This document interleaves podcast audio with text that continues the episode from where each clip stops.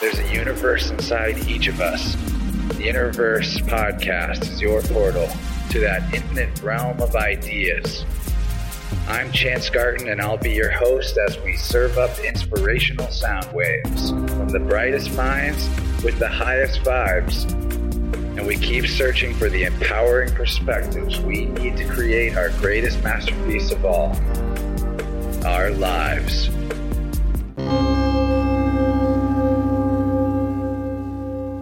Welcome to the One Within All to Interverse. I'm your host, Chance, and I hope everyone out there is thriving in spite of the survival scare and ready for another dose of creative critical thinking that can help us shake off the chains of cultural conditioning, intellectual indoctrination, and woeful worldviews, because this episode is all about decolonizing your imagination. Humanity at large is long overdue for a system reboot of our spiritual sight so that we can learn to diagnose our personal situations through the lens of synchro mystical perception. In the history of this podcast, we've spent a lot of time exploring how the as above, so below alchemical blueprint can be applied to our lives. And hopefully, in our personal journeys, there have been benefits to seeing our inner and outer worlds as metaphorical mirror images. Of course, it's also true that anytime a brighter light shines on something, a darker shadow lies beneath it. And by increasing our awareness of our dream reality, we start to see more and more of the sore spots, forgotten messes, and problematic patterns lying just below the surface of our collective and individual consciousness. Some of these issues we're uncovering are so prevalent in the population that, with and without intentional planning, there are many events and developments where evil, greed, and bad intentions are able to unfold in dark, synchronistic concert on a large scale. It seems like these days just about everybody buys into at least a few conspiracy theories, but not many people are yet able to accept the ultimate red pill out of the matrix, which is the realization that our entire society, history, and culture is founded on the inversion of natural law, the hijacking of human energy, and the embargo on truth. It may be a bitter medicine to take, but if one does their due diligence in becoming symbolically literate, Researching the power structures of the world reveals a lockstep global orchestra of governments, religions, mass media, and education systems that are designed to disconnect the individual from their innermost source and create generation after generation of obedient and docile workers who never once dream of anything other than their day job and the entertainments that are provided to them. To help us get a better handle on the neural pathways that have been implanted in humanity and how they connect to the macrocosmic etheric pathways in our shared external reality, it's my pleasure to introduce you to Michael Wann, a mage of all trades and anomaly magnifier who spent the better part of the last 20 years cracking the codes to the simulation and waking people up from the dream of separation.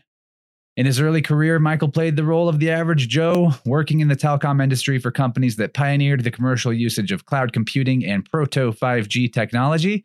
But at some point along the way, not long after the events of 9 11, Michael ditched the corporate life and began to research a plethora of occult topics, including conspiracy, hidden history, magic, hypnosis, sacred geometry, synchro mysticism, spycraft, and just about everything else that's esoteric. He's also developed innovative and atypical artistic skills that have served him well in his current role as a professional astrologer. In recent years, Michael has been making the rounds through various esoteric podcasts and is well known for his own YouTube channel where he uncovers the synchromystic connections between cultural phenomenon and occultural influences, with some of his most notable work being on the mystery of the Susquehanna River, an analysis that reveals the incredibly intricate 400 plus year and counting magical working that state sponsored secret societies have been layering throughout our society in order to bring about a totalitarian interpretation of the age of Aquarius.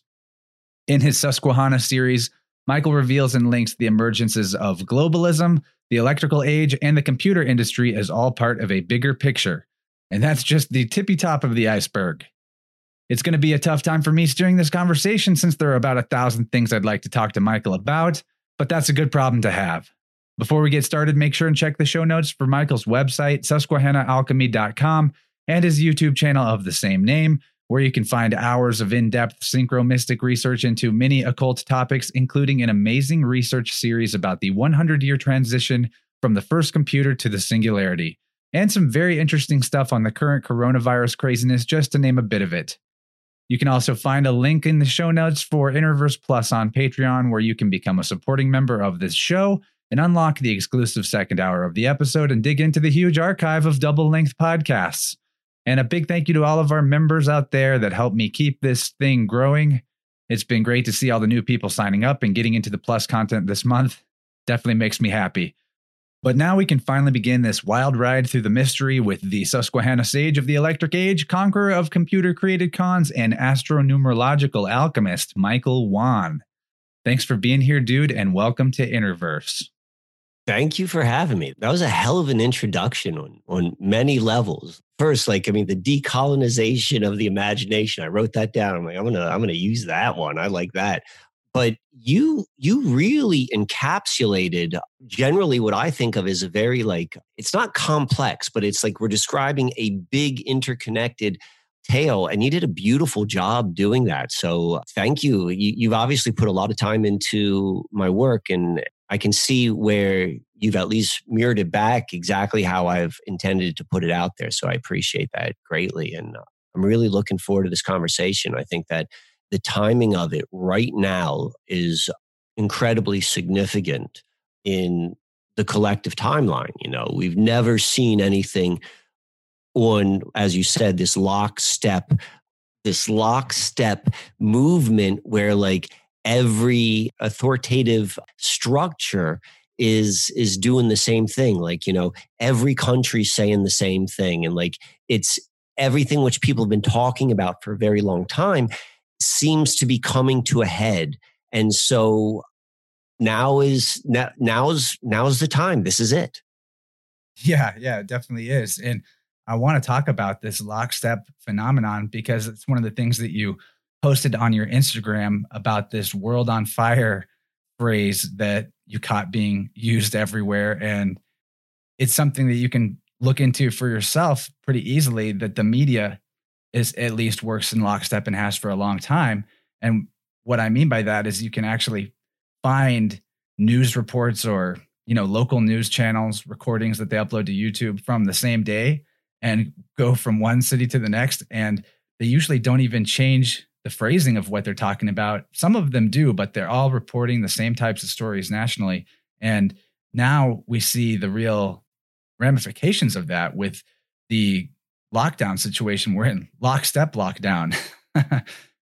the thing is, which which is interesting, is the the move is so evident. It's like, you know, you're either completely not going to ever see it, or if or if you've ever slightly been on the fence, you're like, okay, okay, now it's it's too much. Like you know, once the initial like you've you've shaken off the the the punch, particularly like I'm saying this from a very mainstream mind, mainstream to like being willing to start to question things like you know that that's the majority of of of the population from my perch for where i'm sitting i see two things you know i see one which is a dream, and we could get into what I mean by dream in a moment.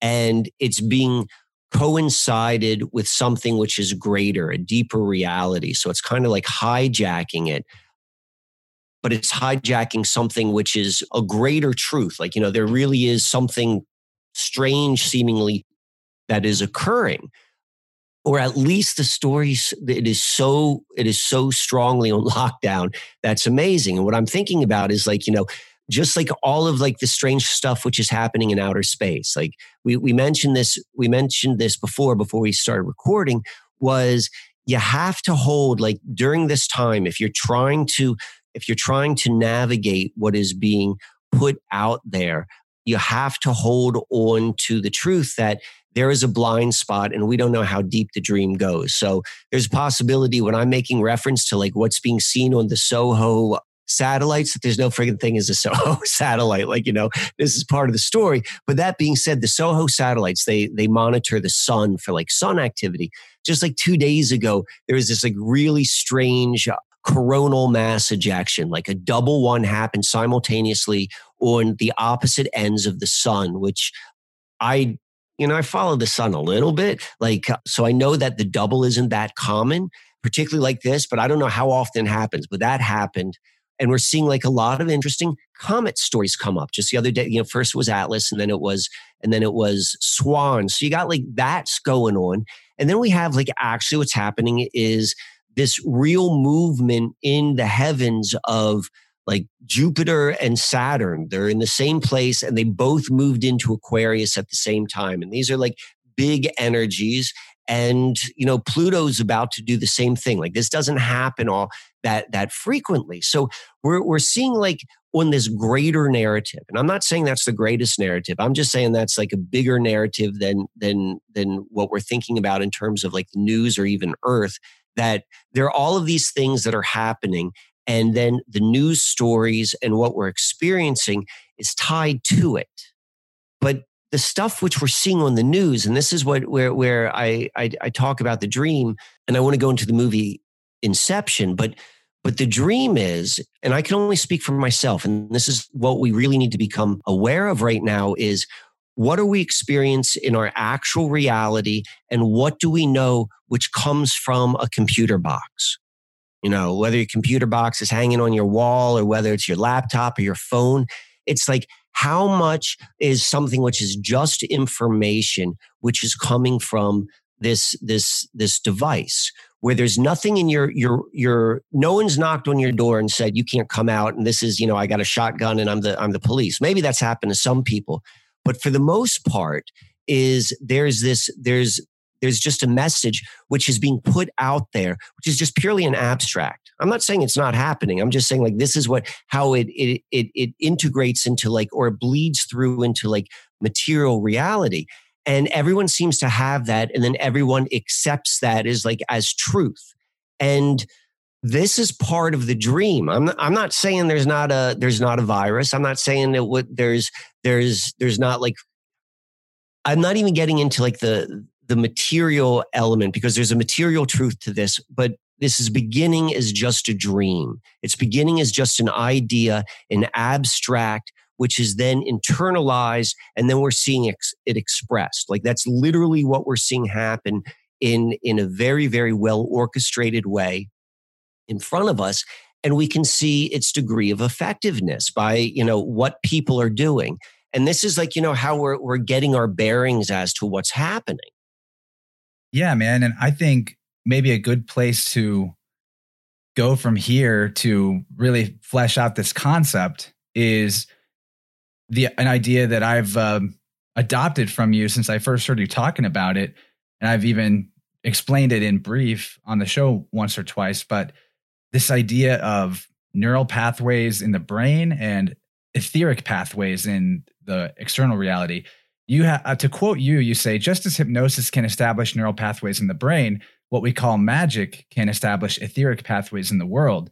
And just as some hypnotists are more effective than others, so is true with magicians establishing etheric pathways.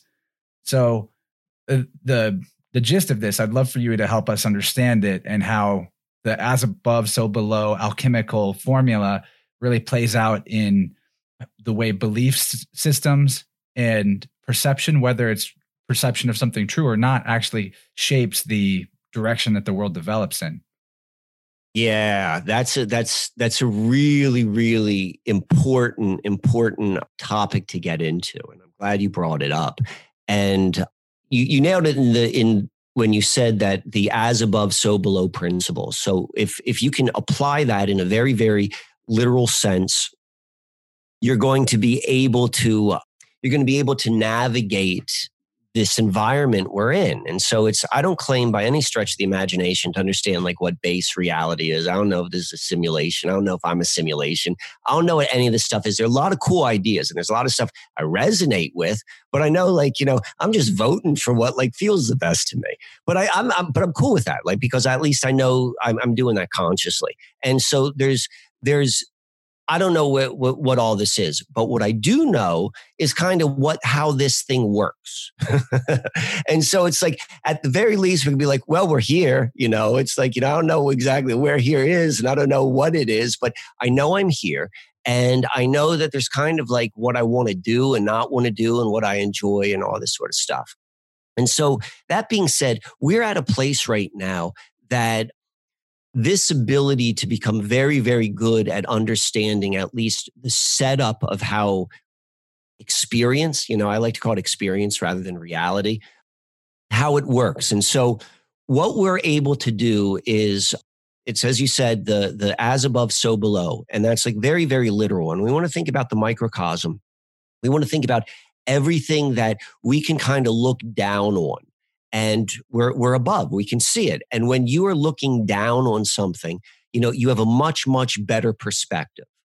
And so the best thing which we can kind of look down on is ourselves and you know and when you're beginning to have a sense of awareness of how you operate you know know thyself and that's that's a, a never ending process but you know you begin to recognize you know this is this is how i work and and i often think i'm doing something for this reason but then i realize i did for this other reason all this sort of stuff. So it's like you begin to as you begin to have awareness and you begin to to understand what it means to be a human being and to have like you know these sort of tools which we have a mind a brain and you know analytical abilities and abilities to to to disconnect and, and see from a higher perspective so we can look inside of ourselves with with a greater degree of ease as we begin to have awareness and so what we're told is a model and so this is like this is half abstract but it's it seems to be very real because we always got to be like you know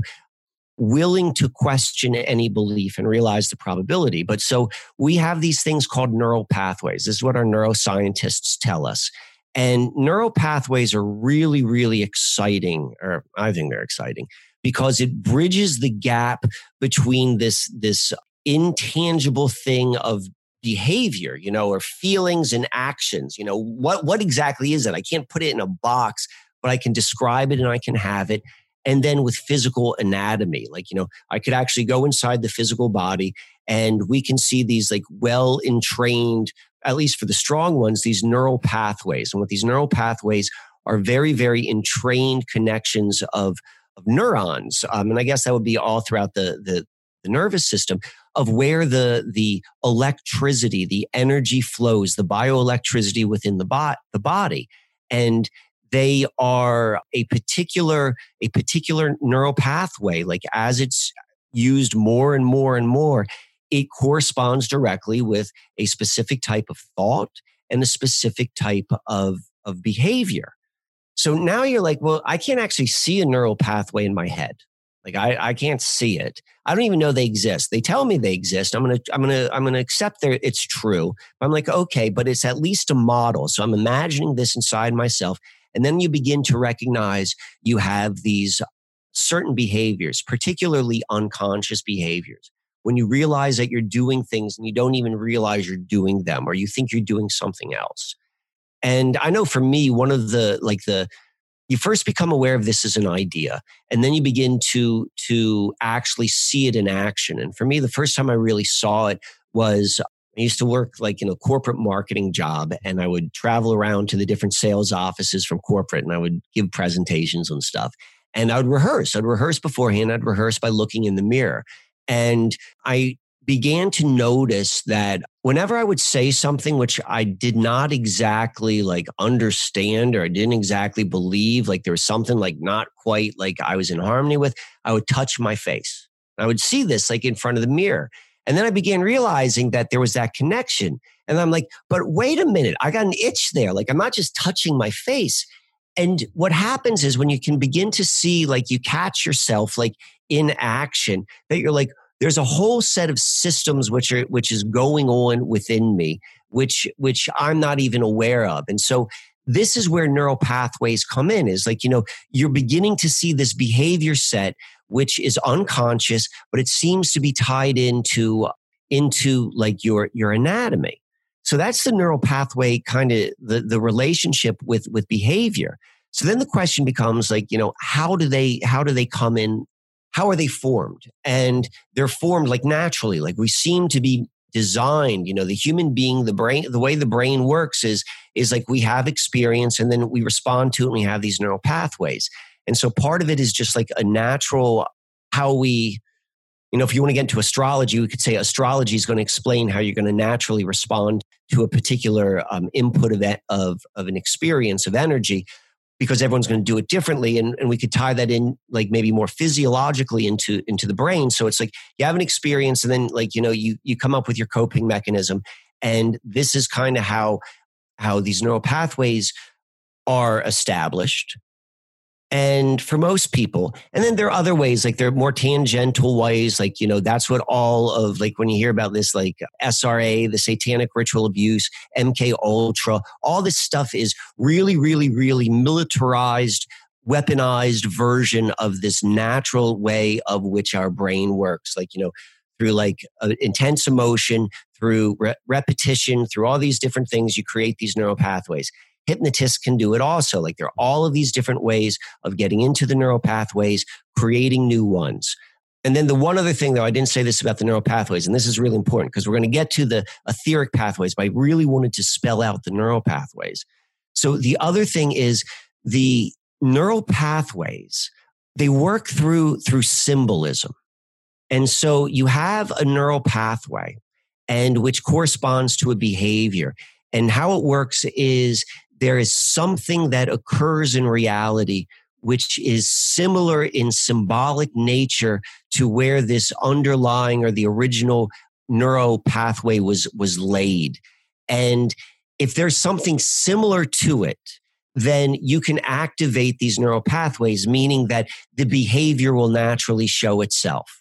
You know maybe as something happened to me as a child like that's why i have that itch there and that's where that neural pathway came when when like I felt uncomfortable saying something I knew wasn't true. You know, maybe that's where it came from me. But from a more acute uh, version, is like you would tie in very very specific behaviors to specific like you could do symbols hand symbols that's all the mk ultra and the hypnosis is the anchoring and the reason why anchoring works is because it's about connection things that on the neural pathway level it works by symbolism it's interesting. I'll just interject. I am realizing about myself that I have a tendency when I'm uncomfortable or anxious to touch the back of my neck, right where the neck and the head meet.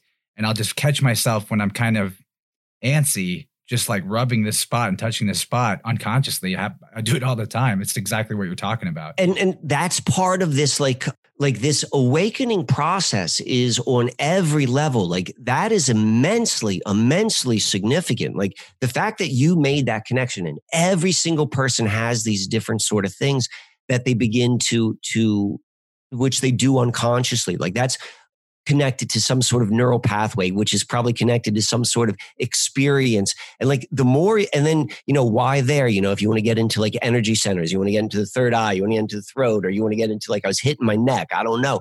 But like as you begin to go deeper and and and analyze like this is this happens on every level. Like this is the awareness. Like you're opening all you're going deep into this this unconscious or this hidden or this occultic or this esoteric level. And all esoteric and all occultic all subconscious like they they're more alike than less alike. Like as soon as you begin to get into that occulted world well and you have a familiarity as above so below you're able to do it in many many many different planes so th- this is the other thing. So here's another very clear, acute example, maybe like not as as fantastic as you know the MK Ultra, but any PTSD. By definition, PTSD says like there was a, a timing of trauma, which was, and what trauma is, is when there is a influx of energy emotion it could be physical it could be mental it could be sound it could be sight anything which floods our our our receptors you know our physical receptors our sight our hearing our emotion and if it's too much to be processed at the time you know that is the definition of trauma it was greater than your threshold for what you can process. And so this gets stored. It gets stored in cells, it gets stored in memory, it gets stored in all this different stuff. Like this is and so that's also like the the neural pathway. And so let's say that we often think of like ptsd particularly as it ties into a military uh, like a, a military sort of operation like you're in the war. Like imagine like how you know they called it shell shock for world war ii like you know we're not meant for this. We're not meant for that. That is not a human that is not a human behavior set. It was it, it, became a second nature, but we can get into that later. But so you have that you have this PTSD, this this immensely immensely powerful experience, and then you come back and you're like, you know, this this connection of this immense immense trauma which is in the in the body in the nervous system in all these different sort of things and then whatever was happening which caused that if something which is similar to that occurs again this is why symbolism is like on every level, like, you know, a loud noise because it was a loud noise or, or a certain type of sight or a hand signal. These are called anchors. As that happens, the the neural pathway is triggered and the behavior set is re experienced. That is how we're wired. And that is neither a good thing or a bad thing. It is an understanding of how we are. And that is our inner world. That is the as below there's also a positive side. I mean, of course, there's a positive side to neural pathways. Otherwise, they wouldn't have developed as an evolutionary thing for humans. But I, I have noticed what first made me aware of the connection between individual patterns of behavior and the etheric pathways or the collective consciousnesses neural pathways was by observing people in flow states. And uh, specifically, I, I got into going to a lot of music festivals. And when I first started going to music festivals, I witnessed there were a few people doing flow arts, a few people that were good at hula hooping, for example. And over the years, I watched as the sea level of the average ability of a hula hooping person that was uh, you know into doing this as a flow art actually the water level rose so the more people that were doing something and becoming skilled at it the more quickly someone that was new to it could jump in and get to a high level at it. And it like the metaphor would be these neural pathways could be like tunnels in in the fabric of reality. And someone's been digging this tunnel out for a long time and you can jump into that tunnel and walk all the way up to where the wall is and start chipping away at the wall where they're at. Say another example would be rock climbing. Whenever that became a popular thing in the 60s or 50s or whenever that was kind of taking off it took people literally weeks and they were camping out on the, the rock face to climb certain big walls. But now there are people that do the entire climb that took the original climbers weeks. They do it in a in a couple of hours with no equipment, like free climbing, where they could fall off. So there's of course, if you look at sports, that's the perfect evidence for this. But uh, obviously, the same goes for trauma and and fear reactions too. So you you're, you're 100. I, I, I first of all, I'm I'm appreciative of you pointing out the uh, like you know let's bring us back positive. You're absolutely right. I bring out the negative because like it's easier to understand and everyone's got that and that is that is a there is no getting around like we can't separate the individual and the collective experience from the experience which is happening right now shit's changing cha- it is changing out there and it's changing in here. And in order to change is you have to understand like the deeper stuff. So so I go there because that's just kind of naturally how I'm wired. I'm right there with you, man. when you got your Pluto and your IC, you know, you you just see the thing. You you can you can appreciate that that going to this level is where you can where the train like you know I, I hate to sound cliched but that's what transformation is. Like transformation isn't like you know it's it, that's become one of those words which you know if if there was like a your trademark new age bookstore hallmark store you know transformation. But transformation's a real thing and this is what transformation is. And i'm sorry we're going down tangent but we love tangents.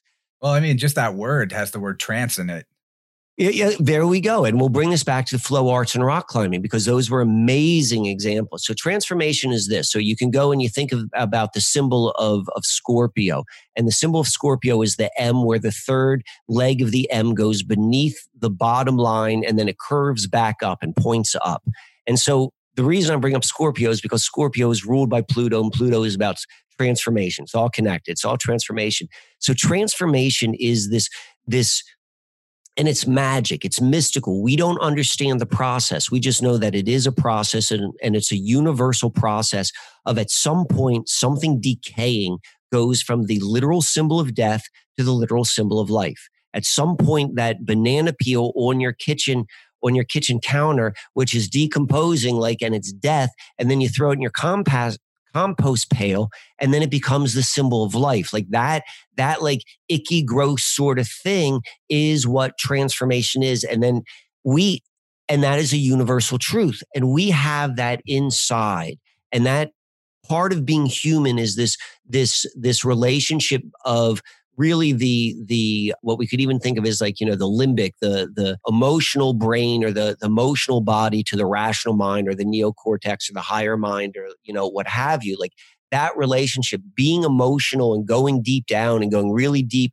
and then understanding like oh i do these things because of this but i've i've become who i am because of this as well like that's the transformative process. And that's why I always like to bring it back to that because if you're not doing that work, you're not doing anything. You're avoiding that. And we're at a time right now, in the most literal sense, that this is being forced upon everyone. And force isn't necessarily a bad thing. There's not like someone with a gun to your head, or may I hope it's not. You know, I haven't seen that. But right now is like you're at home. Like the thing we know for truth is you're at home and there's just enough like safety net that you can't really no one's really going to slip through yet but there's a lot of scary stuff but you're at home in a way you've never been before and everyone's in the same boat and you got to come face to face with all sorts of individual and collective and collective you know unconscious fears. And you have to do that and that's happening as literally everything else is changing like it's all connected.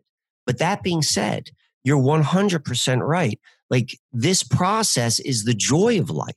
This process is the mo, this is like when you describe like flow arts and rock climbing, I said like we talked about war. And that's the most unhuman thing you can imagine. Rock climbing, flow arts, that's the most human thing you can imagine festivals, that's the most human thing you can imagine. Like, we want to be in our bodies, we want to be athletic. And we do like a bit of competition, but we got a competition in our inverse society on the wrong. It should be 20 80. A 20% competition brings out the best in you. 80% competition, which is what our which is what our collective mindset is, brings out the worst. And so it's like we as we're beginning what's what's happening like as we are stuck inside as we are face to face with both collective and individual like all sorts of ugly things which we don't which we don't like. Here's the other thing you know side note. They're saying it. They're literally saying what are the most essential things to the, to your society? The person who gives you food and the person who delivers you stuff. You know it's like there's a truth to that. You know it's not like the other you know you could go through and and you can you can you can separate you know the the the really high quality stuff but we're beginning to understand what really matters and what doesn't matter. But even more so we're able to see very very clearly the dream the dreams we've been telling ourselves the dreams that have been fed us and there's a very very clear demarcation which is being drawn in a line. And what if if if you can if you're paying attention and you know what to look for and you have the right lens and appreciation of like how you work you're going to be able to see very very clearly what has been part of the dream within the dream within the dream because it's all going to be connected to what you're going to be able to access. And so the flip side is what you can't access is life outside of the dream like they're making it very, very clear. And so we can get into unpacking that in a moment. But if you want, we could go and connect this to the etheric pathways because I haven't even gotten there yet. You tell me where you want you want to go, or if you want to comment.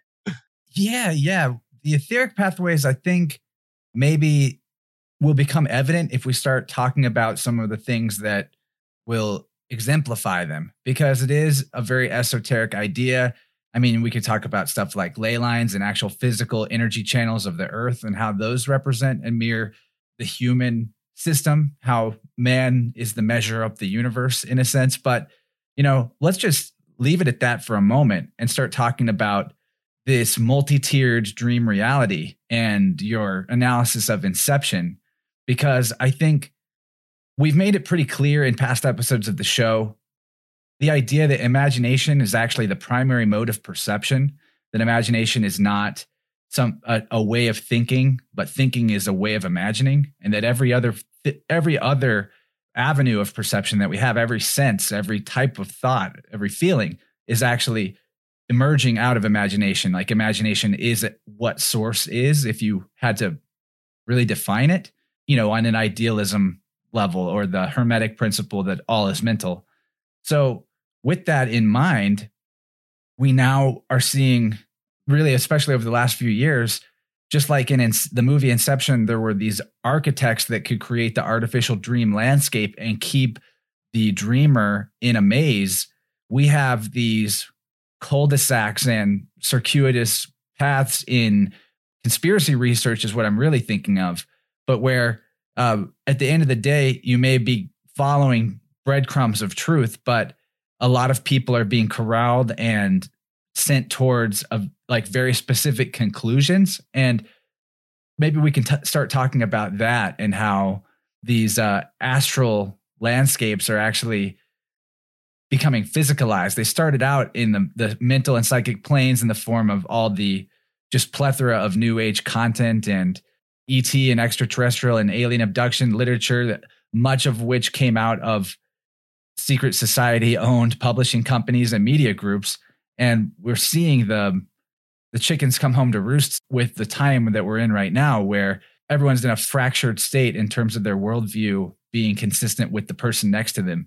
And maybe that's actually the ultimate form of divide and conquer is you know whether or not the old worldview of cultures in the past like when everybody was unified under a puritan mentality in america for example whether or not we want to say that that's good or bad and in a lot of ways it's bad and diversity is good having this fractured set of worldviews from person to person is kind of part of what makes the the dream landscape that we're navigating such a maze and i'm sure you have a lot of thoughts about this so definitely and i, I th- thank you for that for that setup so Inception, I and I can remember watching this like when that movie came out. I remember there's part of me that really liked it. There's part of me that wanted to like it, and there's part of me is like, what the hell did I just watch? But I watched that for whatever reason. Like, I mean, it's you know, without even getting into personal stories right now. So I watched it like a couple weeks ago, uh, not even a couple weeks ago, maybe like a week ago. You know, who can keep track with time anymore? And it became crystal clear like the mo- there's a model which is which is presented in this movie which if you're paying attention like you know if you can extract the plot if you can extract like you know the the the what what your uh, the emotional body is going to get tied into if you're going to like pay attention to like maybe more of the the the rational structure of what they're telling you. They're telling you some really interesting things. Like regardless of like however you want to go and define like christopher nolan in hollywood it's like it is still part of the system and even if something is inverted you can if you've got the right eyes you can see truth in everything.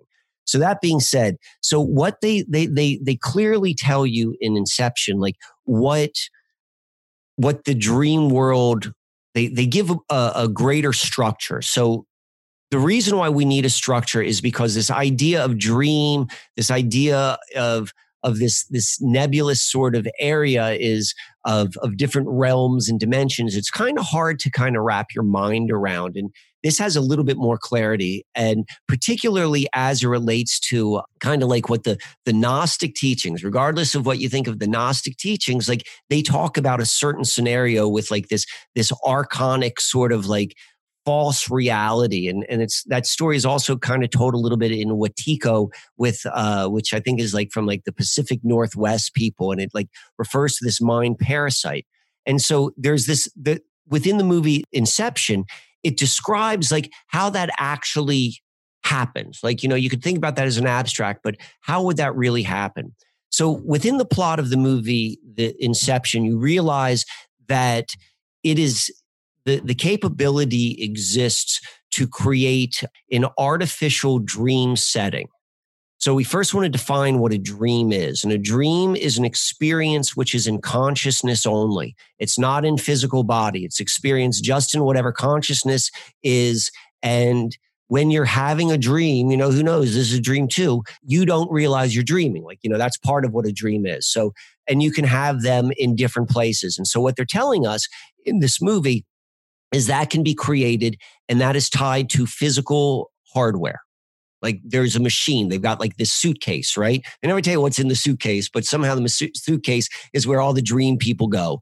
and they tell you that it, it has an architecture and the architecture isn't created by a coder it's created by a psychology student someone who's very very familiar with the workings of the mind so they're already telling you that this is about this machine mind meld and so slight pause right now. If you haven't seen the documentary what's it called? It's by uh, Truthstream Media. I think it's called like minds of men. They do the most phenomenal job of really explaining what the cybernetics movement was like before there was ever a computer. There was all of this like thought of creating more or less computers for one purpose only and it's for this feedback loop from machine to control man like exactly what we're seeing right now so before the first computer this is how it was laid out so what we're seeing right now is is exactly this. We've got this machine which you know which captures the the uh, the setting for for the dreamer. And what we know from the movie is that we have a set group of people who are what are known as lucid dreamers, people who can be in a dream state but aware they're a dream and they understand all of the physics of the dream. And then you have the architect. And the architect is supposed to design a maze and it's circular. And it is circular. So if you're not really paying attention, like you don't realize you're seeing the same stuff over and over again, like, you know, in the background, which was also visualized, in my opinion, very well in the movie The Matrix, though they didn't really explain the architecture of of why it would work. They it was it was kind of a different sort of telling of the of a similar story. So we've we've got this we've got this this artificial maze which the dreamer is in and he's really a mark and you have these lucid dreamers who are trying to do something but the way that the architecture is designed, it's just a matter of time before the dreamer realizes something's not right. They say very clearly that the subconscious is what wakes up the dreamer. There's something deep inside the dreamer which is like, this ain't right. You know, this is just like our subconscious. Something, this isn't right. And so what they do is they build in another layer so that the dreamer thinks they wake up but there's a second dream with the same the same group of, of, of dreamers waiting there like okay yeah yeah you caught it and you got us and like yeah but it's another dream and then it goes a dream within a dream within a dream and different levels have like different sort of purposes. So now we want to go and look at what we know of reality of material reality. And we can know of what we know of the ultimate machine which is the ultimate network whether you want to call it the internet whatever like the the thing is which everything is connected. That's the machine. You know if you've done any bit of like research you you know at least there are patents you know and i'm assuming my assumption is there's a whole it's it's applied it's not just a patent but since like the 70s and 80s that the know-how was through electromagnetic fields from a monitor to a human being that they are able to influence the the nervous system. Like this is 30 40 year old technology. Like this was out there. And we know the beginning of where the internet came from. We know this is the machine. We know all this stuff. We know how Facebook and, and, and, and, and Instagram were set up like so that you are going to be dopamine connected. Like all of this was like to get you into this parasitic relationship with, with this machine. And so we, we know there, there's that. And we know that it's very like, it's, it's the, the very setup of our machine is it's, it's self-reflecting. That's what these dreams within the dreams are. So we see that with the, with the, with the internet. And this is just one layer of the dream, but it's the most dynamic part of the dream right now the most powerful like everything's been leading to this and you know in my opinion in, in what they're saying is 5g but that is the the hardware. The other part of inception has to do with getting the dreamer in the right state through a cocktail of pharmaceuticals so that they're stable enough to have these dreams but not quite too stable that they're you know that something bad happens to them in in the movie and so we also know that all of humanity has been in a slew of of different a pharmaceutical cocktail, whether that's like actually taking prescription or just like breathing the air with everything that's in the air and sprayed in the air, put in the water, like, you know, not to mention like all of the the the other electromagnetic smog. So it's like that really is in that really is in play. And we're seeing that happening right now. And so it's it's very evident like once you kind of know like know what to look for and you're you're looking at what is being projected from this tv and like all of this stuff like the the the clues if you will that have been built into the the telling of this story that we're all experiencing like you know they're like it's it's it's quite evident this is this is a game that's in play and it's a dream. And the thing which is very interesting and this is what's hard for people and this is how you know you're like still waking up into another layer of the dream is that you don't want to give it up. You don't want to give it up. And that's part of this, like what, what I'm calling a hundred year plan, which began with the first computer. But and what it what's happened really is if you've been born since 1945, you have been slowly, like culture has been slowly kind of like indoctrinated to this what's happening right now, which is this really tightening of of this what what I would call like this artificial kind of dream reality which humanity has been in for however long I don't know and it's shifting gears. Right now there's a shift which is happening and there is a very very hard pull to get people to commit and this is the this is the key word because this is this is being orchestrated at a very very high spiritual level and on a high spiritual level means it must be it, it can't you can't force someone to do something against their will without incurring karma without incurring feedback. And so there are ways there are loopholes. Our entire this entire world is built upon loopholes. And what loopholes are are ways to avoid karma. And so once you realize that's like part of the structure of the dream reality is like everything's a loophole. So what what what's happening is there is this you know there's been this psychological thing which has been put on everyone and everyone who's been born since 1945 to a certain degree has been hooked no different than a crack baby. Like you know if you are literally like if you were born and there's crack in your system like that's your you're born with that. And we know about like the the biological and the neurological occurrences that happen to to to someone who's born that way. But we're all and how it it changes the experience of of the individual you know without getting into like free will and stuff like that. It, it just does and all of us depending upon what was part of the culture particularly the popular culture and the technology at the time of your most fundamental development of of personality years 0 to 7 you know that's what you're kind of hooked onto and so what's happening is everyone is is the the after the you nothing's actually occurring other than a great deal of social pressure and and threats like the wizard of oz to go down a certain path.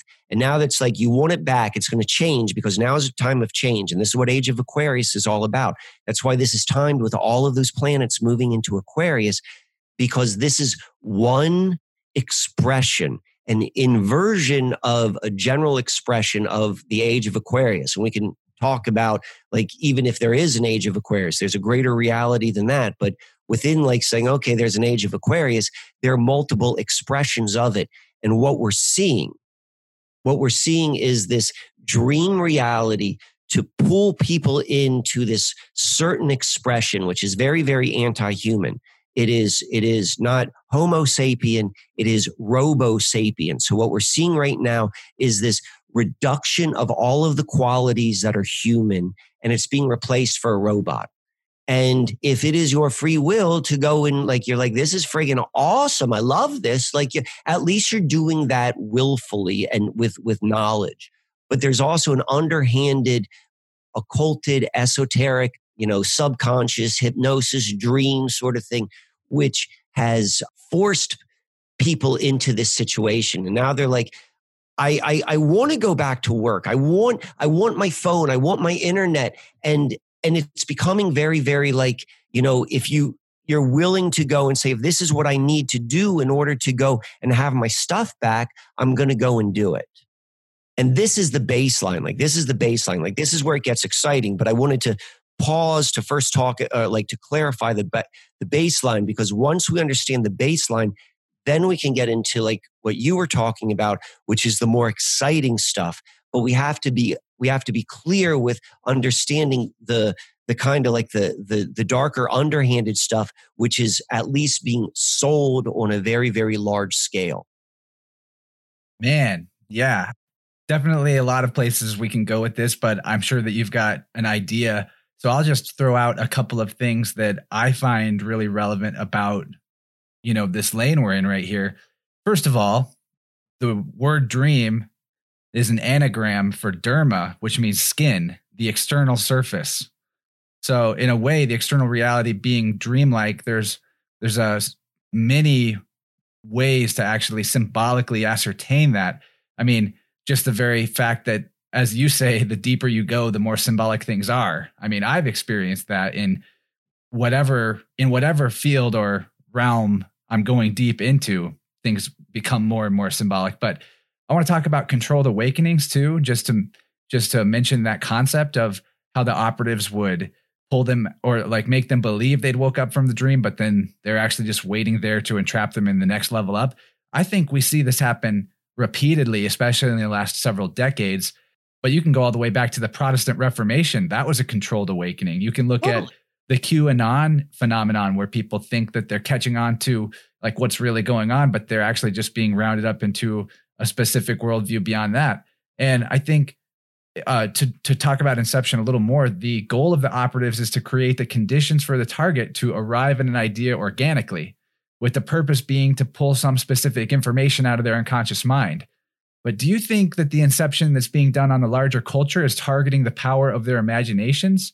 By that I mean, if the conditions are set for masses of humanity to believe certain cornerstone ideas about the world they live in, or as you were saying, go from being against their lifestyle, you know, hating their job, feeling like a slave to saying, "Oh, I want it all back. I miss it."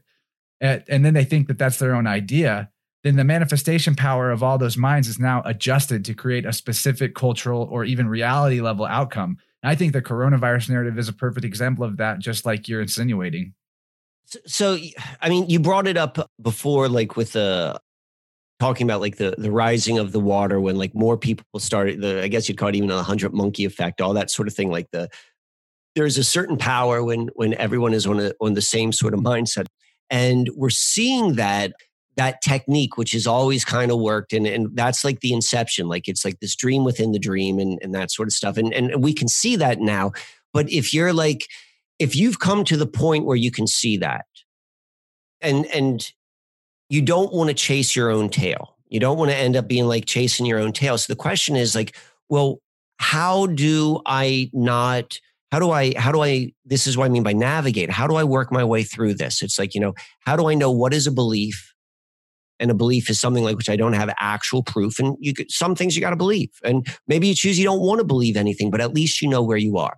But but the navigation, it's like how do we recognize? And and and I think that's very important. And we can ground that into a really objective skill set, if you will, or maybe like at least a perspective. I'm not saying like this is the only perspective, but I think this is very, very helpful in terms of the navigation. So first you recognize that that there's a there's a blind spot, that we all have a blind spot that, you know, we've been born more or less crack babies, you know, just by being in this time.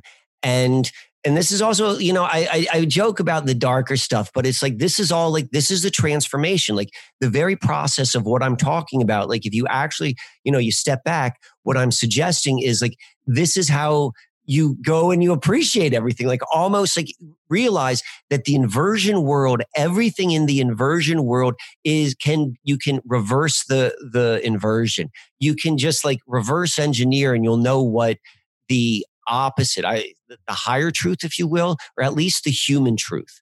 So this is how you go and you navigate it is well first is we we have some sort of understanding of what it is to be human and and I, and we'll we'll couch that but there are certain qualities that we can begin to define of what is human nature. And then we also have to recognize what is then what's called second nature, you know, what you've learned and you, you just do. Second nature is a neural pathway. You've learned it and you just do it unconsciously, but is not true nature. So, so that's an important thing to recognize.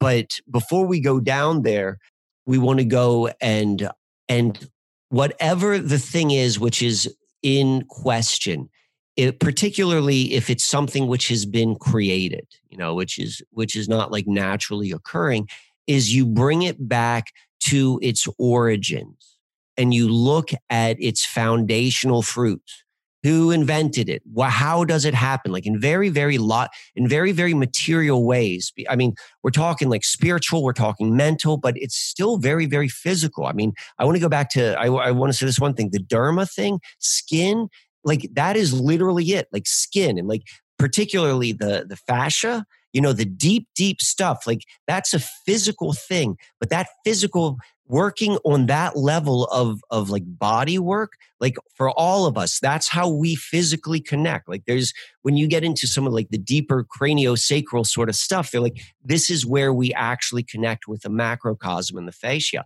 So it's like all of that body work it's a physical thing it's a mental thing it's a spiritual thing it's all the same thing so you go back and you look at something's original nature, where it began in our reality, and then you ask yourself, is this in harmony with what we are calling human nature? Or is this in harmony with something which isn't human?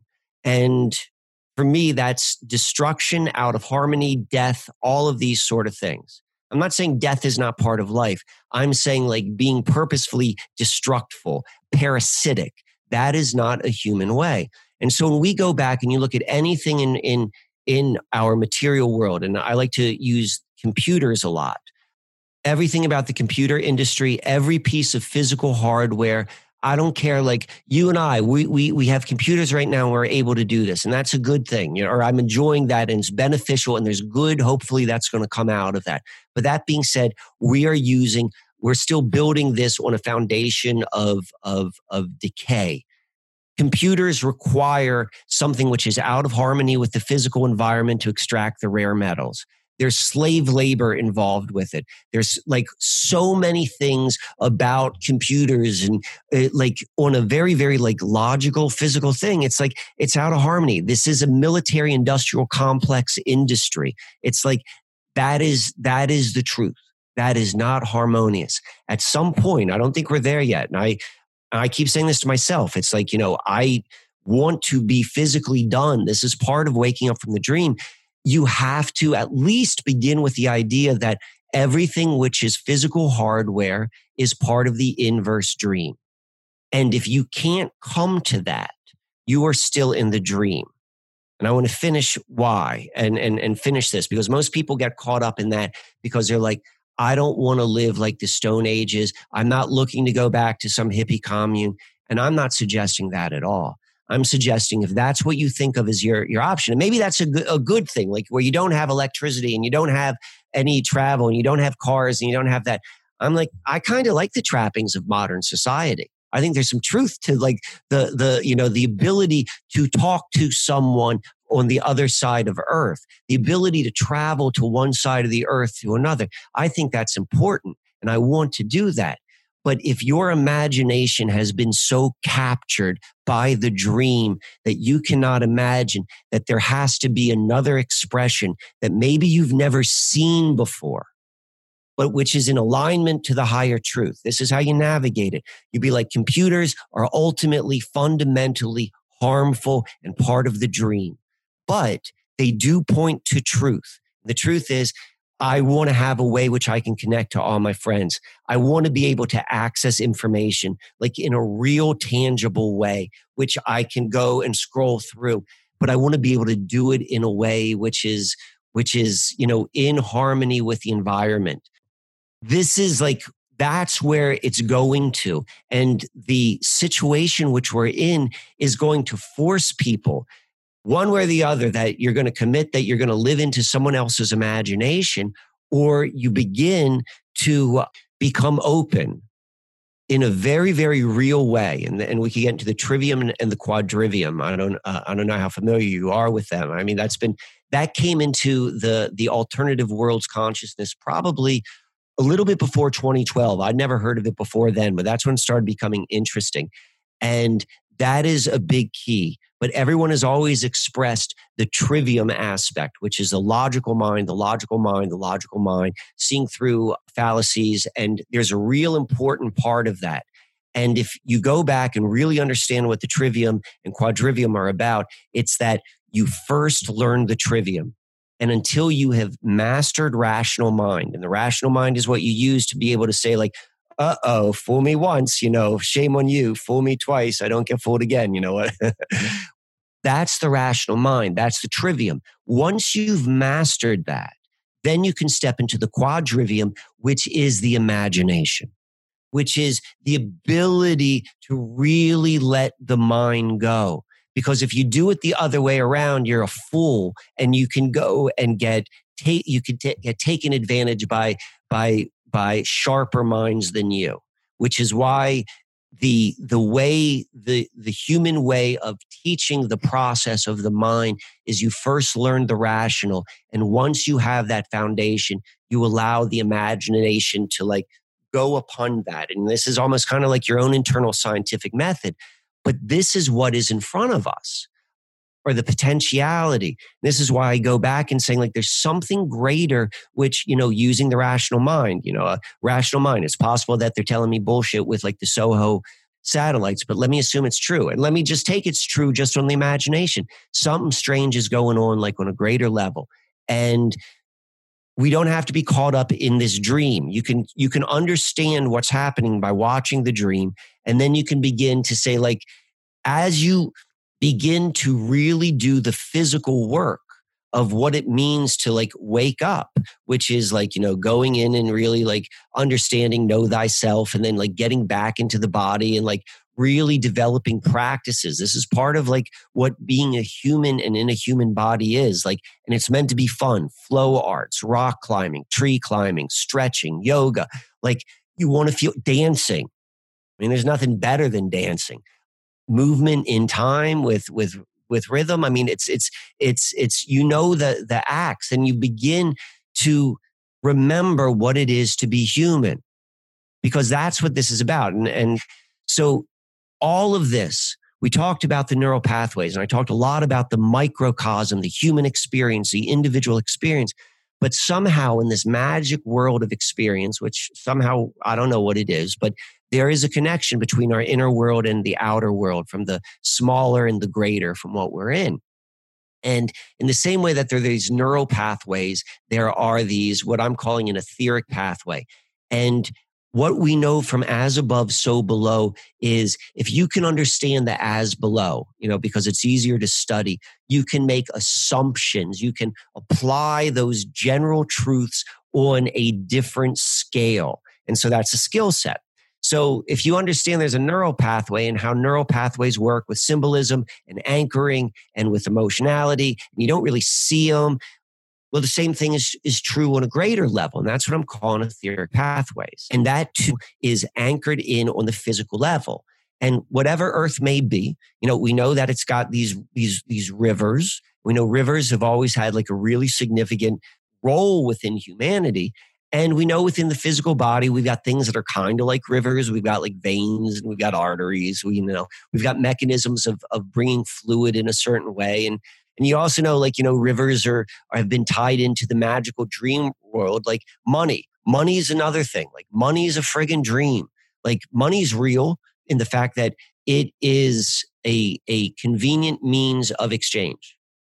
But that's about it when it became parasitic and, and like the ultimate dream and if we we can talk about this later this is where it gets real fun is the real human experience is that we are able to be completely self-regulated by mind alone um, and that's not abstract that being real. But the etheric pathways the the rivers and so we can see rivers like could correspond within the physical body and within the physical body, you know, you could go and look at like your circulatory system, your, your veins and your arteries, and there's certain arteries and veins which are older, they're more central, they formed first, they've been around longer, evolutionary, however you want to call it. But the older the ones or the, the placement, the more significant they are. And so there's a certain river on this planet which no one's ever heard of. You know, there's the most important stuff you don't know of, it's all occulted. And it's basically the oldest river on the planet. And there we find the very first, the very first expressions of the computer industry, the very first expressions of globalism the very first expressions of wire distribution of electricity. And all three of these are expressions of age of Aquarius archetypes. And what has been done is on the etheric level, they've been put on the river, whatever a river is, what it corresponds with in this reality, whatever it is, this is what happened. Like go and look in your history books, go and look in your geology books, and you'll see that this this this river is anchored in with an incredibly anti-human parasitic model of how this age of of aquarius is going to be expressed and then once you recognize like this is what's been going on then you can begin to then remember wake up explore experiment, whatever you want, you know, call it, because that's part of the human experience is meant to be joyful. This is where we find ourselves. And we and we are in this very unique placement, which is both very, very tangible and at the same time very abstract, very spiritual, which we are experiencing at this exact moment. Can I offer some some places where like where people can find some more stuff? Oh yeah, please, man. That was going to be my final question before we wrapped up. Thanks for being here, man. This has been an incredible conversation and really got I mean leading up to it and during it uh, just in interfacing with your work has really got me uh, putting together dots that I've never put together before, uh, remembering epiphanies that I've had in the past that just kind of melted away after the epiphany and just all around really good stuff. I, would actually hope to be able to talk to you again because we didn't even discuss the largest body of your work other than tangentially, which is the Susquehanna alchemy mystery. But people should definitely listen up and take note of where they can go to find that and more because you've done lots of work putting things on the internet and a lot of stuff is available. So, yeah, where can they find you? So, as it relates to the Susquehanna mystery, so if if you like the details, if you got plenty of time on your hand because you got nothing else to do, I've got a lot of details. You could go and see that. Probably the best place is there's some videos on YouTube, Susquehanna Alchemy, and I go into like why this this phenomenal correlation of events that have happened onto this river, but they're ultimately all about like pointing out like from all these different perspectives that there's something really significant happening on this river. And if you happen to live in the mid Atlantic, like, you know, New York down to DC, it's, it's pretty close, assuming you could get out of the house at some point. You can go and, and, and experience it. Chesapeake Bay, if you're familiar with the Chesapeake Bay, that's Susquehanna River as well. Like it's the same body of water, just one part's called the Chesapeake Bay. Another way is like on my website. I, I I'm an artist. I make a lot of stuff. I write. So I made this Rites of the 40th Parallel. I'll send you a copy if you give me your address afterwards. And it's a way which people who cannot get there physically can have like an imaginatory, but like real experience. I've gone like in the four parts of like the, the, the, part of the research keeps going back to this area, the 40th parallel at the Susquehanna River and why it's so significant and how it has like some sort of like real, you know, mysticism for lack of a better word and so this is a way you can experience it. Not so much like you know these are all the facts as much as like this is what it looks like this is a map of the area this is what where you if you were there physically this is what you would go to this is what it symbolizes and so forth. So you can find those on my website those books if you are interested in connecting that way in my opinion, a big thing which needs to happen from waking up from the dream is this reconnection in a very, very real way between the human being, the human experience, and the and the physical environment, which was my motivation for for making this book. And then there's also I do a lot of like stone work where I take art uh, or take as I said before, like I, I, collect stones and then I really make exquisite pieces out of them. And, and my primary technique is I coat them with sand and I make coatings with it and I paint them and I make them really, really cool. So, you know, I don't know if this if this is a video for people, but here's an example of one I'm working on right now. And what I like to think of them as is like this is a big piece of labradorite. Labradorite, it's a stone that when polished, it has all of these these colors that at first you don't see, but when you wiggle it around, you can see these colors. So it's said to be a, a stone which which one keeps nearby in order to see things which are normally hidden. You know, it's good with with you know maybe psychic ability and that sort of stuff. And I have tons of it in my bedroom around my bed and the windows in that room. Really cool, the labradorite piece. And I also wanted to say I love the astrological starboards that you make as well in a kind of a similar technique. Really, really unique things. The starboard is is where I do the astrology sessions, and you know I've been really like slowing back, as I said lately. Like I've been reducing the number of, of starboard sessions I, I, I'm doing, which means like the the turnaround time is longer. But what I basically do with the starboard session is I tell someone's story through through the placement of the planets when they took their first breath outside of their mother's womb.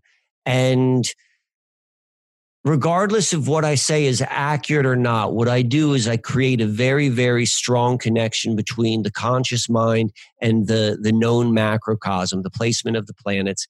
And turns out like what i say seems to you know based upon feedback really really helps people see parts of themselves in a greater way in a more clear way in a very very like safe way to go into like blind spots. And so you can order those on my website I do that for like relationships and I do that like individuals. I could do really in depth ones, which are called Starboard Plus, where I get deep into someone, you fill in like an in depth questionnaire about your life experiences.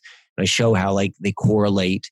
Instagram, uh, I used to, you know, as I'm saying, like I'm hemming and hawing because I'm like, there's part of me that really likes putting this information out, but there's also this part of me which is like, I got to slow down. Like I'm really reducing the amount of like this this computer uh, interaction which I'm having. So I'm in the process of figuring that out right now. So I don't know how how much I'm going to be releasing more information, but where it would be would be the Instagram account, uh, which is Susquehanna Alchemy as well.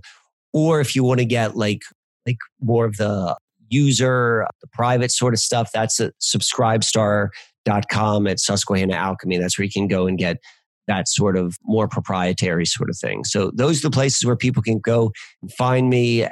I love comments on any of the stuff which is out there. So you know, that's cool too. Very good. Definitely follow Michael on Instagram. Even if you don't post a lot of new stuff going forward, there's still some really cool, quick little, they're like they're like bigger memes. You know, this is it's images and words put together, but not simple. And they really cool synchronistic pathways that you can follow. And if you want the the more in-depth version of those things, check out the YouTube, of course. You've got some great videos on YouTube about, I mean, we talked about the inception thing a lot, but that video has plenty more to say on the subject that we never even touched. And that's just one thing. I mean, you've also got a lot of good content on the current coronavirus pandemic as well. So yeah, I just hope people realize that we've barely even scratched the surface of the Michael Waniverse. And it's been my pleasure having you here, man. Thanks so much and take care. All right. Thank you for having me. Well, all right, guys. I think we nailed it on that one. it was a little longer than average, which I'm pretty happy about because I could have kept going with Michael for another hour before getting tired for sure even though we did that conversation at night and it got increasingly closer to my bedtime, I felt more and more fired up the farther we went. It's definitely fun to connect with a kindred spirit and feel that harmonic resonance that comes in when two people are getting in sync and sharing what they think. Ideas come out of both of us that maybe we've never even put into words before. So, thanks, Michael, for being that guy for me this time around and reminding me once again why I like to do what I do and have these type of chats. It was a lot of fun.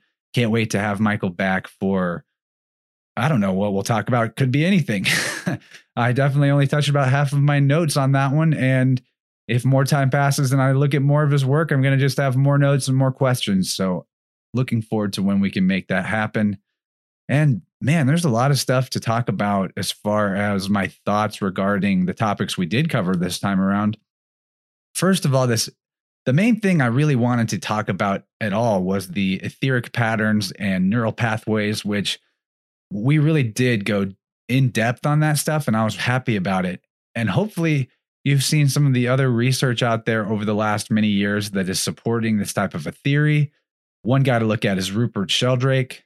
Rupert Sheldrake has lots of books on it. I think he got brought up in the conversation with Laurel Arica, Laurel Erica. I always want to say Arica, Laurel Erica last week. And he has this concept of morphogenetic fields, which is sort of like a fancy way of talking about the 100th monkey effect. Maybe you've heard of the 100th monkey effect, maybe not. Google that. That's a good uh, concept to have in mind. But one of the experiments I remember hearing about quite a while back was this idea of having rats run a maze and then having like other rats of the same species. Maybe they're like related, they're from the same family of rats. I'm not exactly sure how it was set up, but they have one group practice a maze until they get really fast at it and improve their time by a significant amount by doing it over and over again.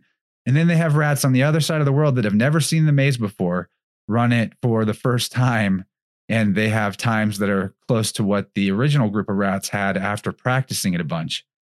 There's a lot of examples like this where, kind of like I was talking about with people learning to hula hoop. And the more people that learn how to do something, the easier it is for all of us to jump into that that vein or that uh, that tunnel, that neural pathway tunnel, and get right to the edge of it and push forward.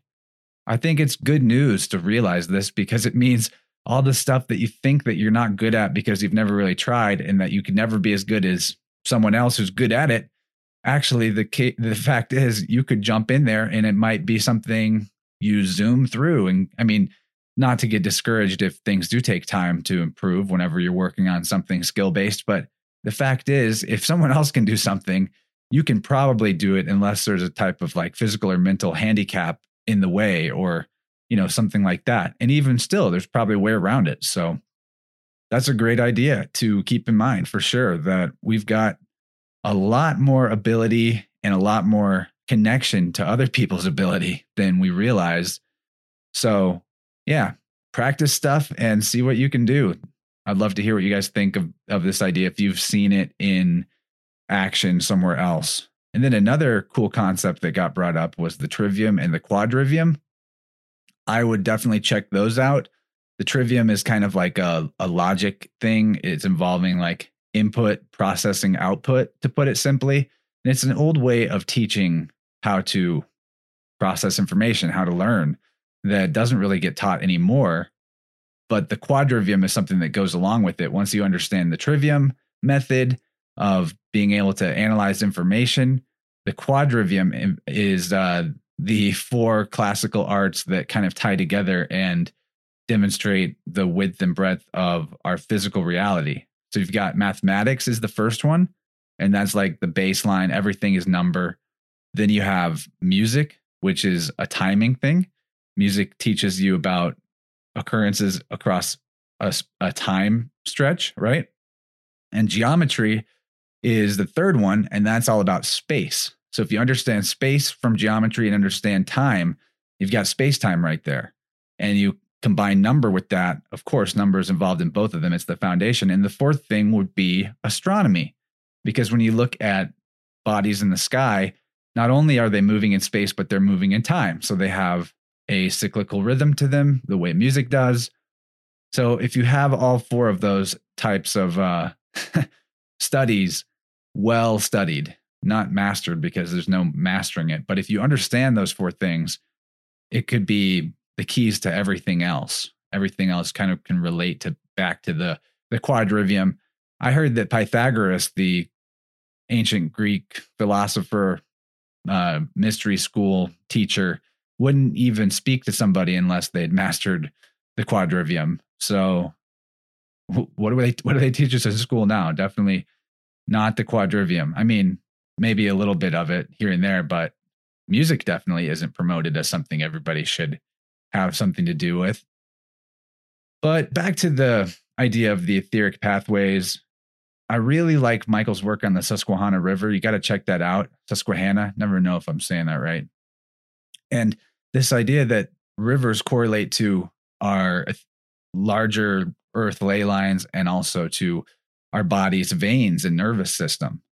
So if the occult history of rituals involving rivers and river goddesses, such as those that you can learn about in Michael's work on the Susquehanna, if if those things are real, if there is an influence that can be placed upon the earth and upon humanity by doing certain types of ritual magic involving rivers, it also seems kind of likely to me to be able to influence the universe and at large by what's going on with vaccine injections because the vaccines get injected straight into your veins and that's like polluting the river of that individual person.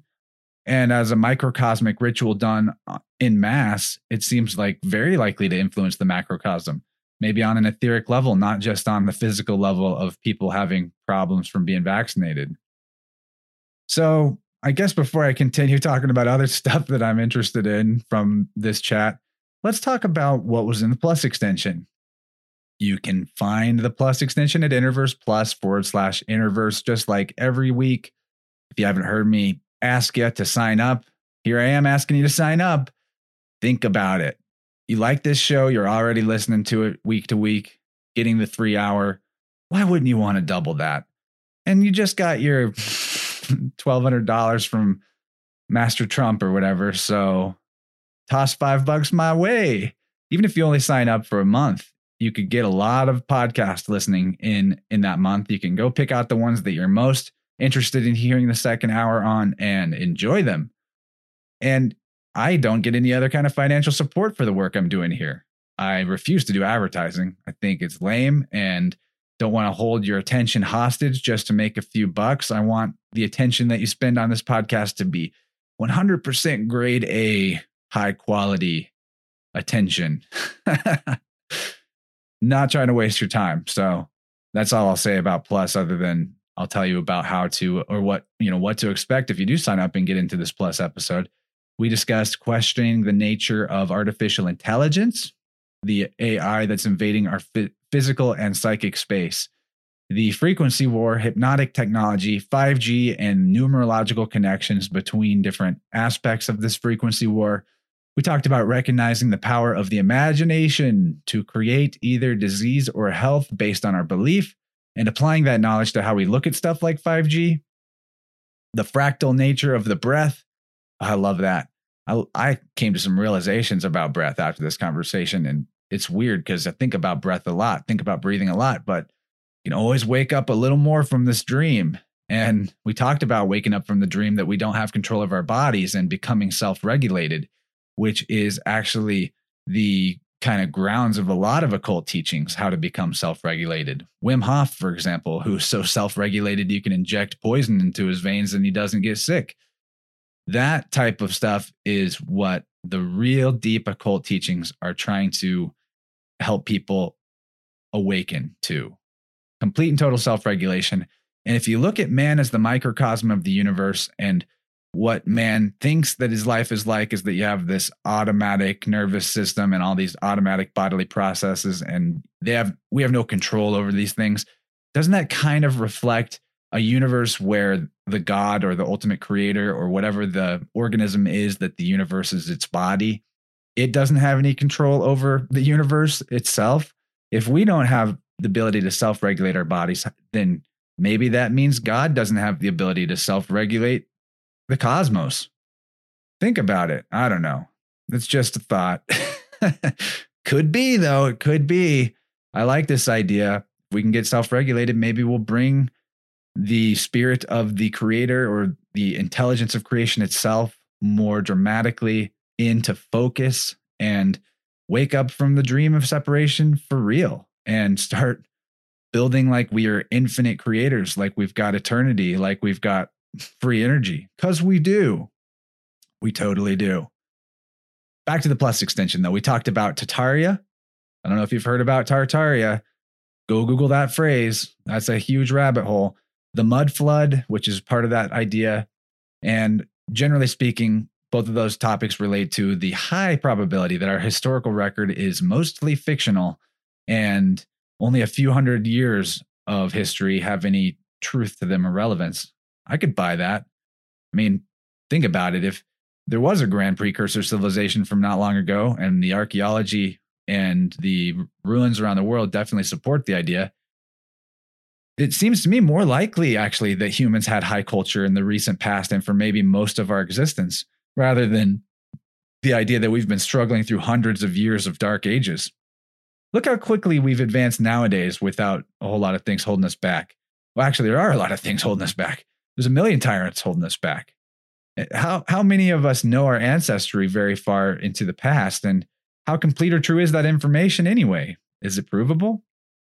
For me, for my worldview, I think it's healthier, more conducive to what I want to move into in the future to imagine that humanity has more innate integrity than what we see today, and that we've been holding ourselves back due to some very clever mind control that we do on ourselves and we program into our external dream reality to do on us so that we can take our personal responsibility and pretend it doesn't exist. But yeah, we could have started a few generations ago as all children with the adults totally wiped out by some other force, some evil force that then just took and programmed the new history into the children. And uh, how would they know, especially if they didn't have any technology yet? They didn't have reading and writing. Who knows when that might have happened? But all of those ideas are packed into the research on Tartaria and the mud flood. So check that out if you think that's interesting. Plus extension, we also talked about divination, the I Ching, and tarot, and inventing your own system for tapping into the imagination to gain information. Pretty self explanatory, but very useful information, deep stuff. And we talked about becoming the king, literally becoming the king of your own reality and the king of truth, hide, and seek, which we're playing with the creative intelligence of the universe or God, whatever you want to call it, the all. But that's all that was in Plus. If you think that sounds neato, then you should get on Patreon and go sign up because it doesn't cost you much and it's a win win for both of us. Also, don't forget to go find Michael's YouTube channel. Michael Wann's YouTube channel is Susquehanna Alchemy. His website is the same name. You can dig into his work for a long time if you're interested in synchro mysticism. He's one of my favorites out there that talks about it he has some really wild content from earlier in the year where he shows all the numerological and symbolic evidence that Kobe Bryant was a type of sacrifice ritual. That's pretty cool stuff. I mean, not cool if you like Kobe Bryant or you're upset that he died, which I guess, I mean, I am. I'm not a basketball fan, but I don't want anybody to die with their daughter in a helicopter crash if that's really what happened. But still, wouldn't it be even worse if there was some kind of ritual element going on and it was part of a mind control program that or a distraction program at the very least? And i don't know. Go look at what kobe was up to. He was writing esoteric like fiction novels really weird stuff. Michael's got great content on that. He also did an episode of the higher side chats one of my favorite shows which is also where i even found out about him and he talked about the kobe bryant thing extensively there but that's about all i have to say in this outro I feel like I said a lot and said it fast. Maybe I'm a little too caffeinated, but I've got lots of fun things coming up for you. So stay tuned. Really excited about next week's episode. And I'm going to play us out with the good old homie Kadela. I love playing Kadela songs. He's got a new one out called Mindful Get Down. You can find that on SoundCloud. Just search for Kadela, K A D E L A, or find the link for that in the show notes as well. And I'm going to try to get a copy of Michael's book, Rites of the 48th Parallel, and have him on again sooner than later. But that's about it for me, guys.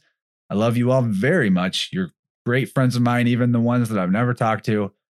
It's awesome that we get to connect this way across space and time and have these type of conversations. Hope they're good as as good for you as they are for me. And that's about it. I'm out of here. Talk to you guys soon. Be good out there. And uh Watch out for those Inception secret agents uh, building dreams around you to extract information and hijack your imagination. All right. Bye bye.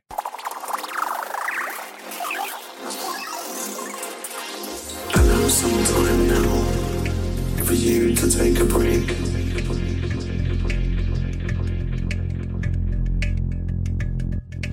At this moment in time, let any sounds gently fade. Relax the best you can. Give yourself space. And just let your mind wander.